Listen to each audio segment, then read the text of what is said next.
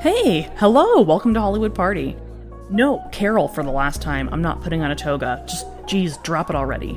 I'm glad you're back. This week, we're going to be looking at a legendary party boy of old Hollywood, George Cukor. Grab a cocktail and join the party.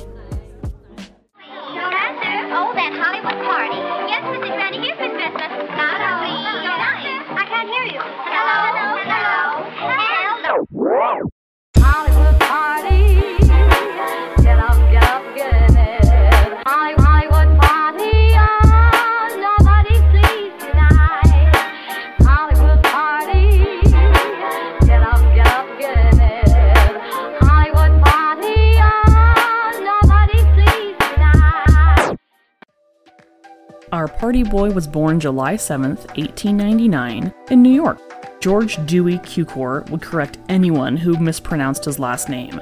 Cukor, as in cucumber, was his note to people. One of his friends, Garson Cannon, would just call him Goddamn Cukor, a play on his initials, G D C. Some sort of financial misfortune caused his family to move to America from Hungary in eighteen eighty-four. Sundays were always a big deal for George, and that started at his grandparents' house, where the entire family would gather for dinner. This is where George learned to push second helpings on his guests. He was notorious for trying to fatten up his leading ladies when they were in someone else's picture. The dinners at his grandparents' were chaotic in the best possible way. Four different languages were spoken at the table: Hungarian, English, German, and French. Never Yiddish. His family thought that was for the poor Jews. With that note of snobbery, his family was not devout. Pork was okay at dinner, and high holidays just meant no school for kids. It was very common at that time for first and second generation kids to want to assimilate. George did not want to be a hyphenate, meaning Jewish American. The women in his life left big impressions on him. His grandmother Victoria was a big character. She was incredibly witty and used an ear trumpet, but let her deafness come and go as it pleased her. I love old ladies like that. His mother Helen was more cultured and reserved than the Cukors, who seemed to overwhelm the room. George was completely devoted to his mother. He would always get very excited if he had the chance to speak about her. He called her the family beauty. She liked to dress up and pretend to be different characters for him. Helen really gave him a reference point for little mannerisms of women that other directors failed to pick up on. As a young man, people noted how courtly he was, always giving little gifts and showering people with compliments. He could also get extremely enthusiastic about a subject, which was infectious. Everyone else just got hyped up off of him. Like most teenagers, he was very sensitive about his looks, and this lasted his entire life. He was about five foot eight and a half, the half was very important. He wore wire-rimmed glasses and was a little on the thick side. Later on, he and Spencer Tracy bonded over their self-esteem issues. Apparently, when Tracy told his dad and girlfriend he wanted to act, they just told him he'd never make it in Hollywood because he didn't look like an idol. Well, he sure showed them, freaking jerks. Although he was involved in the drama club in high school, George would play hooky and skip class at least once a week to go to Broadway shows with his two best friends, Stella and Morty. This is where he begins his love of actresses. And if you think about it, a lot of his movies are about actresses. Geez, like five of them. When he graduated in nineteen seventeen, his family expected him to become a lawyer like his father and uncle. So when he told them he wanted to become a Broadway director, that was a nope from them. He was the only male grandchild, but they couldn't stop him. He starts off as an assistant stage manager, then stage manager. Even though his duties were menial at this phase in his career, all of the actors noticed his high energy and ability to help out in the chaos of the backstage. Helen Hayes said that George's very best trait was his enthusiasm. In nineteen twenty-three, he had the chance to work with Somerset Maugham, who told him, "When you write easily, you don't mind the cuts." George kept that in mind when the editors chopped his work all up to hell later on. The first actress he takes under his wing is Frances Howard. He makes her over, hair, makeup, clothes, the whole shebang. She doesn't have much of a career because in nineteen twenty-five, she ends up marrying Sam Goldwyn, the G of M G M. She really doesn't need to work after that. nineteen twenty-five is also the year George starts directing.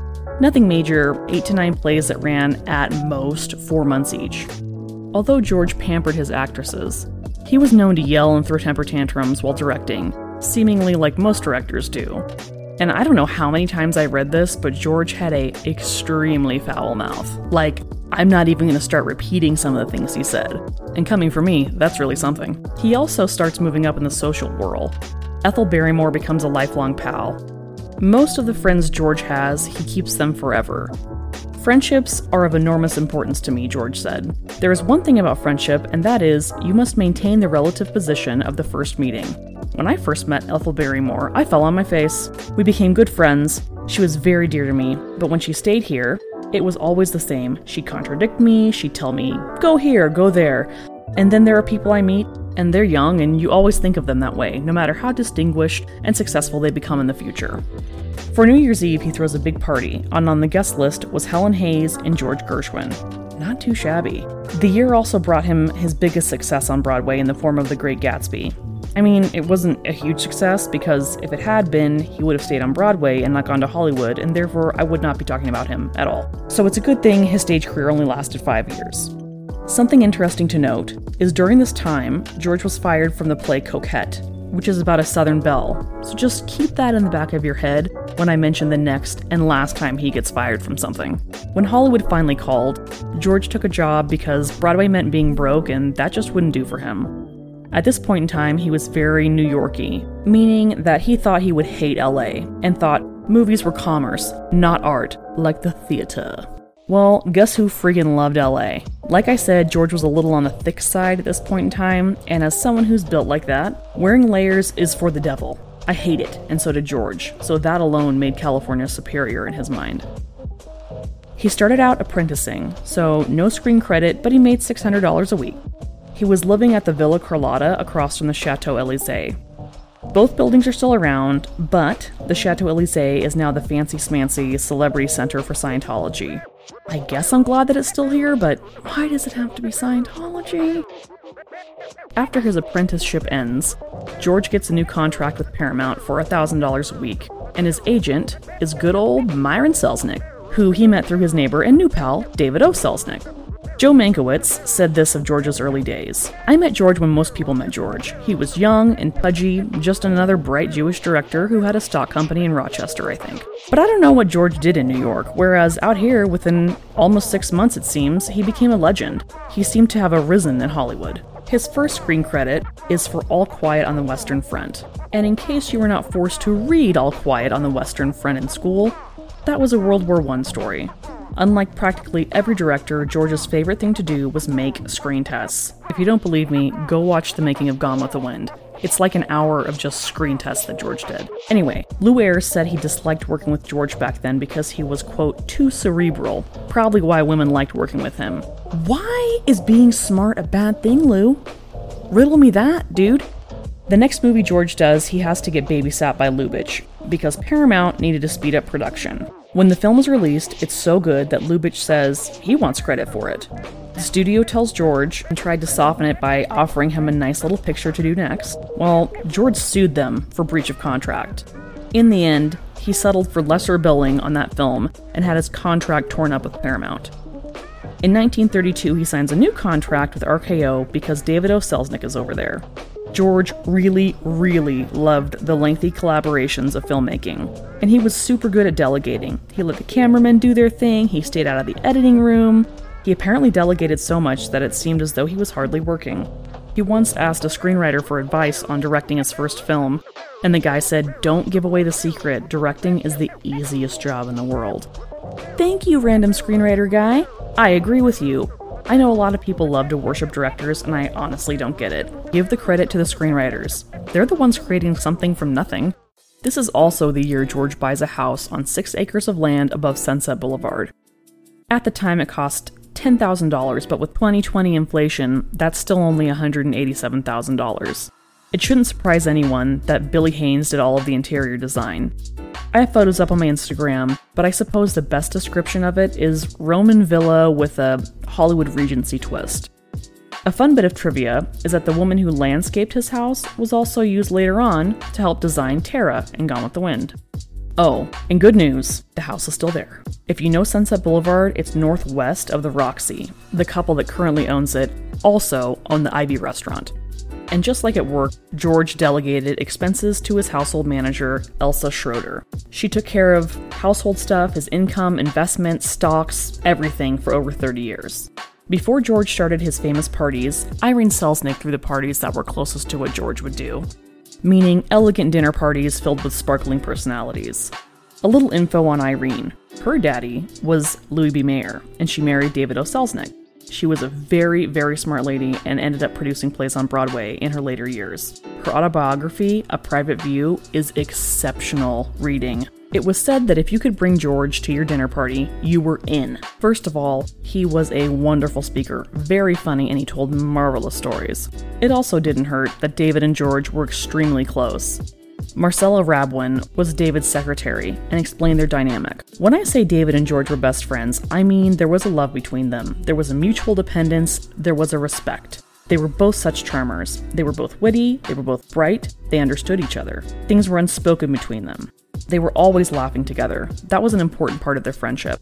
What's important to note is that they looked like they could be brothers. Of course, their mothers disagreed with this. But seriously, David and George looked more alike than David and his actual brother Myron. The first movie George did with David was What Price Hollywood, which was basically the trial version of A Star is Born, also done by Selznick. Well, the original at least. We'll get to the second one in a bit. Because of working with David, George is allowed to be involved with picking scripts and getting to help the writers work out any kinks they might have in their stories. I don't know how much I would like that. Both David and George thought they were would-be writers and called at all hours to make script changes. If you only know one thing about David O. Selznick, it is that he was the most prolific memo writer in Hollywood history. To drive my point home, there's a book called Memo from David O. Selznick. The book is a selection of memos, a selection, and runs six hundred thirty-two pages. Selznick truly terrorized his writers. Here's an example from Sidney Howard. Last night, Selznick said to me, "Could you let me see a rewrite on that ballroom scene?" "Sure," says I. "How do you want it rewritten?" "I don't know," says he. "I haven't read it yet." I would slam my face into a typewriter if that was my boss. How totally obnoxious. It was said to have Cukor direct your script was emblematic of your importance, like having Vuitton luggage or that table at Ciro's. Once the script was done, George would not mess around with the dialogue and literally clung to the script, even chewing on it if he got nervous while directing. When George met Katharine Hepburn, he did his usual, got her haircut, and sent her to makeup. Hepburn was one of the few who George wouldn't allow anyone to shit talk about. If he heard anyone besides himself speaking poorly about her, they were never allowed at another party. Katharine would stay at his house all the time. There was a story that she and George were chatting away and she excused herself to change clothes mid-conversation. Who does that? Upon her return, George would dramatically stop and catch his breath because seeing her in a new outfit was apparently thrilling. I don't think I would ever classify Katharine Hepburn's style as thrilling, but I'm glad he got a kick out of it. Between Dinner at Eight and Gone with the Wind, George got a reputation for being a woman's director. M G M was the first to advertise George with that title. He complained about being typecast, but he dealt best with independent, victimized, and or passionate women. One very astute thing George did was to make sure he had women screenwriters on six out of ten of the pictures he made during this time. He wanted to make sure the women on the screen seemed true to life, and if anything didn't jive with him, he would send the script over to a friend to make sure nothing was demeaning to women. One of George's friends explained it like this. George was good with women because he was a fairy. Fairies are trusted by women because they're gentle and they aren't going to jump on them. Continuing with this theme, Joe Mankiewicz said, the women adored him simply because they felt at ease, and women by and large did not feel at ease in that era. For example, you had directors like Bill Wellman, Victor Fleming, and George Stevens. Wellman, for example, had a wooden finger made just so he could goose women on set. That would get a big laugh from the gaffers and the crew high up on the scaffolding. I think women in the earlier days, before they became important, had a pretty tense time with the masculine directors. I would have shoved that finger right up Wellman's ass. So for those of you who don't understand why a lot of women prefer the company of gay men, that is the perfect example. It is nice to work in an environment where no one is trying to grab you all the goddamn time. I wouldn't actually know what that's like because I get sexually harassed every day I go to work, but I imagine it's sensational working in a safe environment. Wow, just thinking about the job I hate has me all worked up. Let me refresh my drink and I'll be right back. Moving on, Billy Haines was the one who introduced George to Hollywood gay society and was also the link to his friendship to Joan Crawford. George wasn't closeted. He was just playing by the rules at the time. This is how he did it. He threw parties at his house, and no one turned down the invitation. Since he normally worked six days a week, Sunday was party day, just like when he was a kid. Ladies were allowed in the afternoon for brunch. The flowers were gorgeous, the food was excellent, and he wasn't much of a drinker, so maybe there was wine. The only studio head ever allowed was Selznick, and his guests were expected to contribute to the conversation, have a little witticism, or at the very least pay attention. Political talk was banned, but gossip definitely was approved. George was a huge gossip, and the spicier the better, my kind of guy. Seating arrangements went like this. George is at the head of the table, newer guests next to him, regular crowd is farther away because they know what's going on. He also had two intimate circles of friends. Sometimes they would overlap, but they were the Olympians, famous or important people, and the chief unit, meaning his main gays. Sunday night was for men only. George's pool parties were the gay mecca. There were gay bars on Hollywood Boulevard, but it wasn't like how it is now, like no go-go dancers or drag queens. Well, sometimes drag queens, but still, it's not like going to Wee Hill. You had to be careful because the Vice Squad was super lame and they would arrest you just for the hell of it. George, maybe, probably, got arrested one night. Not because he actually did anything, but some guy started roughing him up, so he got arrested. Everything was cleared up by the studios, but he never ever spoke of it, not even to his closest pals. It just became safer for him to cruise at home. His friends would bring along tricks, meaning men that were paid, or people would show up with letters of recommendation from a friend. There was definitely a rotation of smoking hot dudes each week. The rules were, if you brought the guy, you got the last dance, but phone numbers could be traded for later on. Please note that just because you were a gay guy does not mean you were automatically allowed at his parties. It was an exclusive club, so of course people got pissy about being excluded. Welcome to Hollywood, baby. Them's the breaks.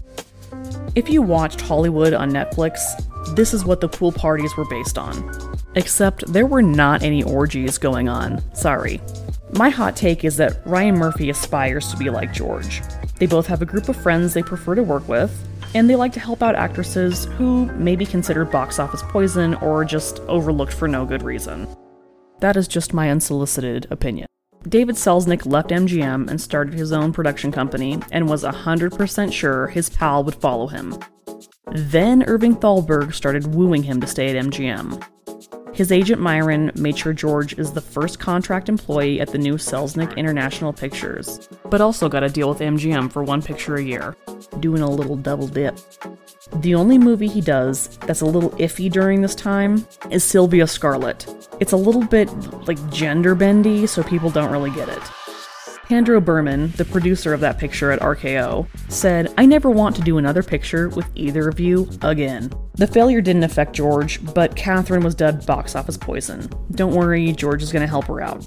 In nineteen thirty-seven, George starts shooting screen tests for Gone with the Wind. He's in heaven because he can be fussy about the hair and wardrobe and gets to deal with his friend Tallulah Bankhead while she throws a fit because how dare they make her do a screen test. It should surprise no one that he was rooting for his other friend to get the role of Scarlett. Could any of you see Katharine Hepburn in that role? Neither could anyone else. While he's waiting for anything to be ready to shoot for that movie, he completes Holiday and Zaza. That annoys David because he still has to pay George to do nothing for Gone with the Wind. It's not George's fault. If there's no lead picked out, what can he do? And hell, the script at that point was four hundred pages long, which would make it like a six-hour movie. As a huge Gone with the Wind fan, I would totally watch the hell out of that. So their friendship is a little shaky at this point for a few reasons. Besides the one I just mentioned, David thought his biggest failure to date was not finding the correct Scarlett, but this was actually George's job, therefore George's failure. Also, David is being really sloppy about having affairs, and George was really good pals with David's wife Irene, so that's a little weird. I honestly would love to know how David had the time to have any affairs. Oh yeah, he's all jacked up on Mountain Dew. Actually, he's jacked up on Benzedrine, which makes it so he does not need to sleep. These pills make him neurotic, even more of an egomaniac, and thus begins to slide into his self-destructive behaviors. They finally do find Scarlett, and that's through Myron, who was Vivian Lee's husband's agent. so he really saved the day on that one. The public had already demanded Clark Gable play Rhett Butler. Some people say that Clark was pissy because the show wasn't all about him, and he didn't want a woman's director directing him. It's a woman's movie. Why the hell would you want a dude bro directing it? I have never understood that stupid idea. I am now going to tell you the reason why George left the Gone with the Wind set. Remember last week when I told you Carol distanced herself from her gay friends, mainly Billy Haines, because Clark wasn't comfortable with them? This is why. If you don't want me to ruin any image you have of Clark Gable, please just skip ahead one to two minutes. I will not be offended. Are you ready for this? Because I'm going to spill some tea. Now, I've read this story reported in three to four heavily researched books. So, while it might not be one hundred percent true, where there's smoke, there's fire, you know? When George's friends found out he was directing Clark, one of them said, "Oh, George is directing one of Billy's old tricks." Apparently, years ago, when Clark was a nobody, he and Billy shared a drunken evening. He wasn't trade, meaning Clark wasn't doing it for money. It was just a very bohemian sort of evening. What I don't understand is, Billy Haines was very good friends with Cara Lombard and Joan Crawford, both of who uh, slept with Clark. Carol never seemed to acknowledge this story as far as I can gather, but in her later years, good old Joni said, yeah, this is true. So, of course, after that outburst, the old story makes its way around the Hollywood circles like it's a freaking wildfire. Clark is not pleased about this. He went to Billy and said if he heard any more of that talk, he would beat the shit out of him. Then, one afternoon, George, Gable, and of course, micromanager David Selznick are all on the set getting ready to film. And Gable says, I can't do this. I can't do this scene. And someone asked him, what's wrong? And he flipped out and he said, I can't go on with this picture. I won't be directed by a fairy. I have to work with a real man. Absolute silence on the set, except for the footsteps of George walking off the soundstage. Gable did not show up to work the next day. This all happened in February of nineteen thirty-nine, which was the same month George's contract was up for renewal. David was a little bitch and couldn't do the hard part himself, so he sent some random studio henchman to tell George his contract would not be renewed with Selznick International. Ever the gentleman, George didn't yell and he didn't make a scene. He just went home and he ate multiple cakes. I'm serious, and I also really feel that. George told the press that he quit because the script was inadequate. One month after the Gone with the Wind debacle, George is directing The Women. Absolutely no men in that movie, just ladies. It's genius. Why they keep remaking this movie is beyond my comprehension. Unless you're going to cast all drag queens, this movie will never work outside of nineteen thirty-nine. The dialogue is so caustic and bitchy. They're the only ones who can do it any sort of justice. The first thing George does is the famous photo of all the women in the cast linking arms and him in the middle. I will post it on Instagram. It is beautiful. You've probably seen it. What I found interesting is when he was asked about the women years later, George spoke a little about the actresses, then stopped and said, quote, "But didn't you think the clothes were perfectly dreadful? Adrian was trying to knock them dead. A tacky period, the early forties. Mind you, all those very fancy hairdos and broad shoulders. I think Adrian was trying too hard." Adrian was a very famous and fabulous costume designer at M G M. He and George went toe-to-toe on Greta Garbo's last picture. George loved Garbo. I know, shocking that he would love a uber high-maintenance lady. Apparently, George let her wear her own frumpy Dumperton wardrobe instead of the beautiful costumes Adrian had made. Adrian was so pissed, he left M G M and opened up his own shop at the old Victor Hugo's in Beverly Hills, and we talked about that last week. Boom. George does help bring Katharine Hepburn's career back by doing the Philadelphia Story at M G M. Obviously, they didn't want Hepburn in that lead role because of her super sketchy track record at this point. They wanted Joan Crawford. I'd watch that. Howard Hughes apparently owned some of the rights to the script, and he walked his germophobic ass into Mayer's office and told him, Hepburn's getting the lead or you're not getting the script. Hepburn's career was rock solid after this point in time, so everyone can just breathe easy, she'll be fine. I came across this quote from producer Gottfried Reinhardt, who worked with George on Camille and The Two-Faced Woman. He said, quote, "We certainly didn't get on professionally at all. He was the type of man that I didn't really go for. His homosexuality, even though I have many good friends who were homosexuals, mm-hmm.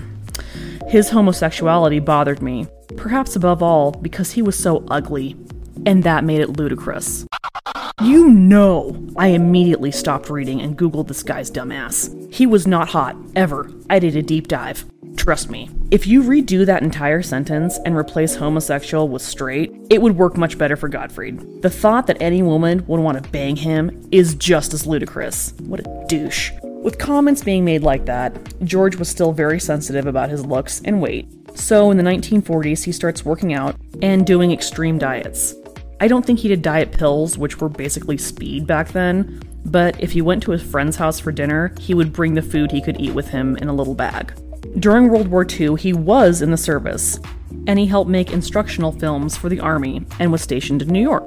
He really wanted a higher rank like the other directors who famously went to war. His F B I files say he was declined officer ranking because he was gay, and J. Edgar Hoover did not like gays. Even though he was gay, what the hell? Post-World War Two, his group changed a bit. There was an influx of people ten to twenty years younger. He hated being alone and was almost always with an entourage. A lot of nights he would come home from work, shower, get in his P Js, and just pack a carload full of guys and go over to Fanny Brice's house for a game of gin rummy. That is the best sleepover ever. I would love to go to that. Obviously, George wasn't the only rich and famous gay man in town. There was another rival Sunday party going on. Of course, both hosts thought they were the center of the gay universe. That other man was Cole Porter. George's parties were more formal, and there was no music. While Cole's parties were super laid back, people were drinking, playing Password, and of course there was fantastic music at Cole Porter's parties. Some people who were smart would uh, double dip. On Sundays, they would go to Cole's in the afternoon, sneak out, and go to George's for the evening. I don't need any ms, ms, ms, like loud music at a party, but God, I cannot imagine going to a party without music. Come on, George, what's going on, man? Oh. The late forties, early fifties, George hits the sweet spot with his movies. After he did Adam's Rib, everybody knows sophisticated comedies are his thing. Harry Cohen paid a million dollars for the rights to do Born Yesterday, but did not want Judy Holliday, who made the play famous on Broadway, doing the movie. He called her that fat Jewish broad. Harry Cohen, always such a doll. He wanted Lucille Ball for the role because she owed him a picture. If you listen to the Desi episode, this is when she's pregnant with her daughter and takes a crappy little nothing role instead just to get her contract over with. She actually might have been really good in this, but things worked out just fine for her. George really connected with Judy. She was another makeover of his. They connected over weight issues because she hated being overweight. I mean, who enjoys it? I don't know. She ended up winning the Best Actress Oscar over Bette Davis in All About Eve and Gloria Swanson in Sunset Boulevard. That was a tough, tough year. Like, oof. Was she really better than Bette Davis and Gloria Swanson? Send me a message on my socials and tell me who your vote would have gone to. George turned down the original A Star Is Born because it was too close to What Price Hollywood. Sid Luft, Judy Garland's producer husband, wanted Cary Grant as Norman Maine, and knew the way to get him was through George, so George was hired to do his first musical and color picture. Cary did not want to do the role, but George said, "Let's just read through the script. Afterwards, if you still don't want to do it, I won't force you." So George plays every other character, and Cary just reads Norman. He was marvelous.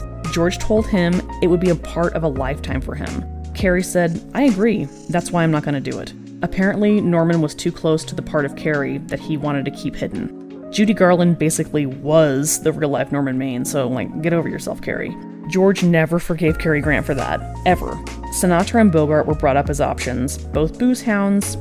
Either one would have been a really interesting choice to watch. James Mason was cast, and no one really knows why. Filming with Judy was obviously a hot mess.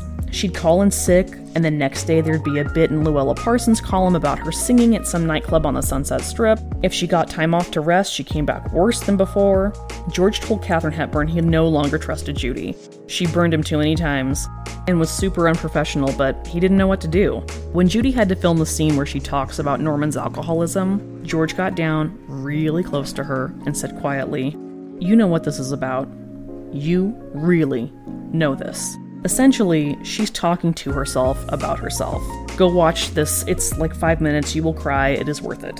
He made her do it twice in a row, just in case the sound was off on one of them. He was so thrilled with the way it came out, he told her, "You really scared the hell out of me."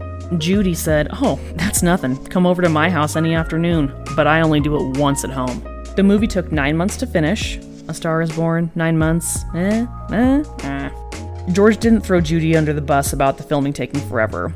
He just said, maybe it's because I'm a slow director. James Mason apparently didn't like this film because this version, the focus is all on the girl. Shut up, James Mason. On your best day, you cannot hold a candle to Judy.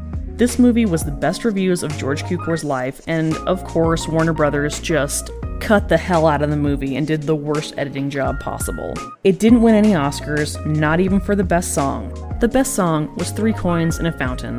Go listen to The Man That Got Away, that's the song Judy sang in A Star Is Born. Then go listen to Three Coins and a Crappy Fountain. I would love to see which one you think is better. I told you George liked to work with problematic ladies, so he worked with Marilyn Monroe twice. Once, they actually finished the damn movie. The second time, she freaking died. She always wanted bigger roles. Her acting coach was a major assache.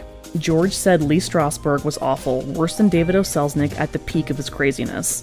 In the middle of Let's Make Love, Nikita Khrushchev shows up and wants a tour of Fox. So George is tasked with having to escort Marilyn Monroe and Judy Garland to the luncheon. That must have been like juggling knives on fire dipped in acid. Khrushchev gave a speech and bitched the entire time about not being able to go to Disneyland. That was his biggest concern. I know I've listed off a ton of movies, and you might think, George has totally won an Academy Award for one of these. No, not yet. So, Jack Warner sat next to George on an airplane and asked him, "How'd you like to direct My Fair Lady for me?" And George said, "Yes, I would love to, and you are making a very intelligent choice." Initially, Warner wanted Cary Grant and Jimmy Cagney in the leading male roles, but George was still mad at Cary, and Cagney already retired and turned it down. They were worried that Rex Harrison was a little too old to play a leading man. So Rex sent George some nudes. Well, a newspaper or a wine bottle covered up his business, but it worked and he got the job. Cecil Beaton did the costumes. If you've ever watched The Crown, he's the photographer who uses the very flowery language right before he snaps the pictures of the Queen. Like, glorious Gloriana, that sort of thing.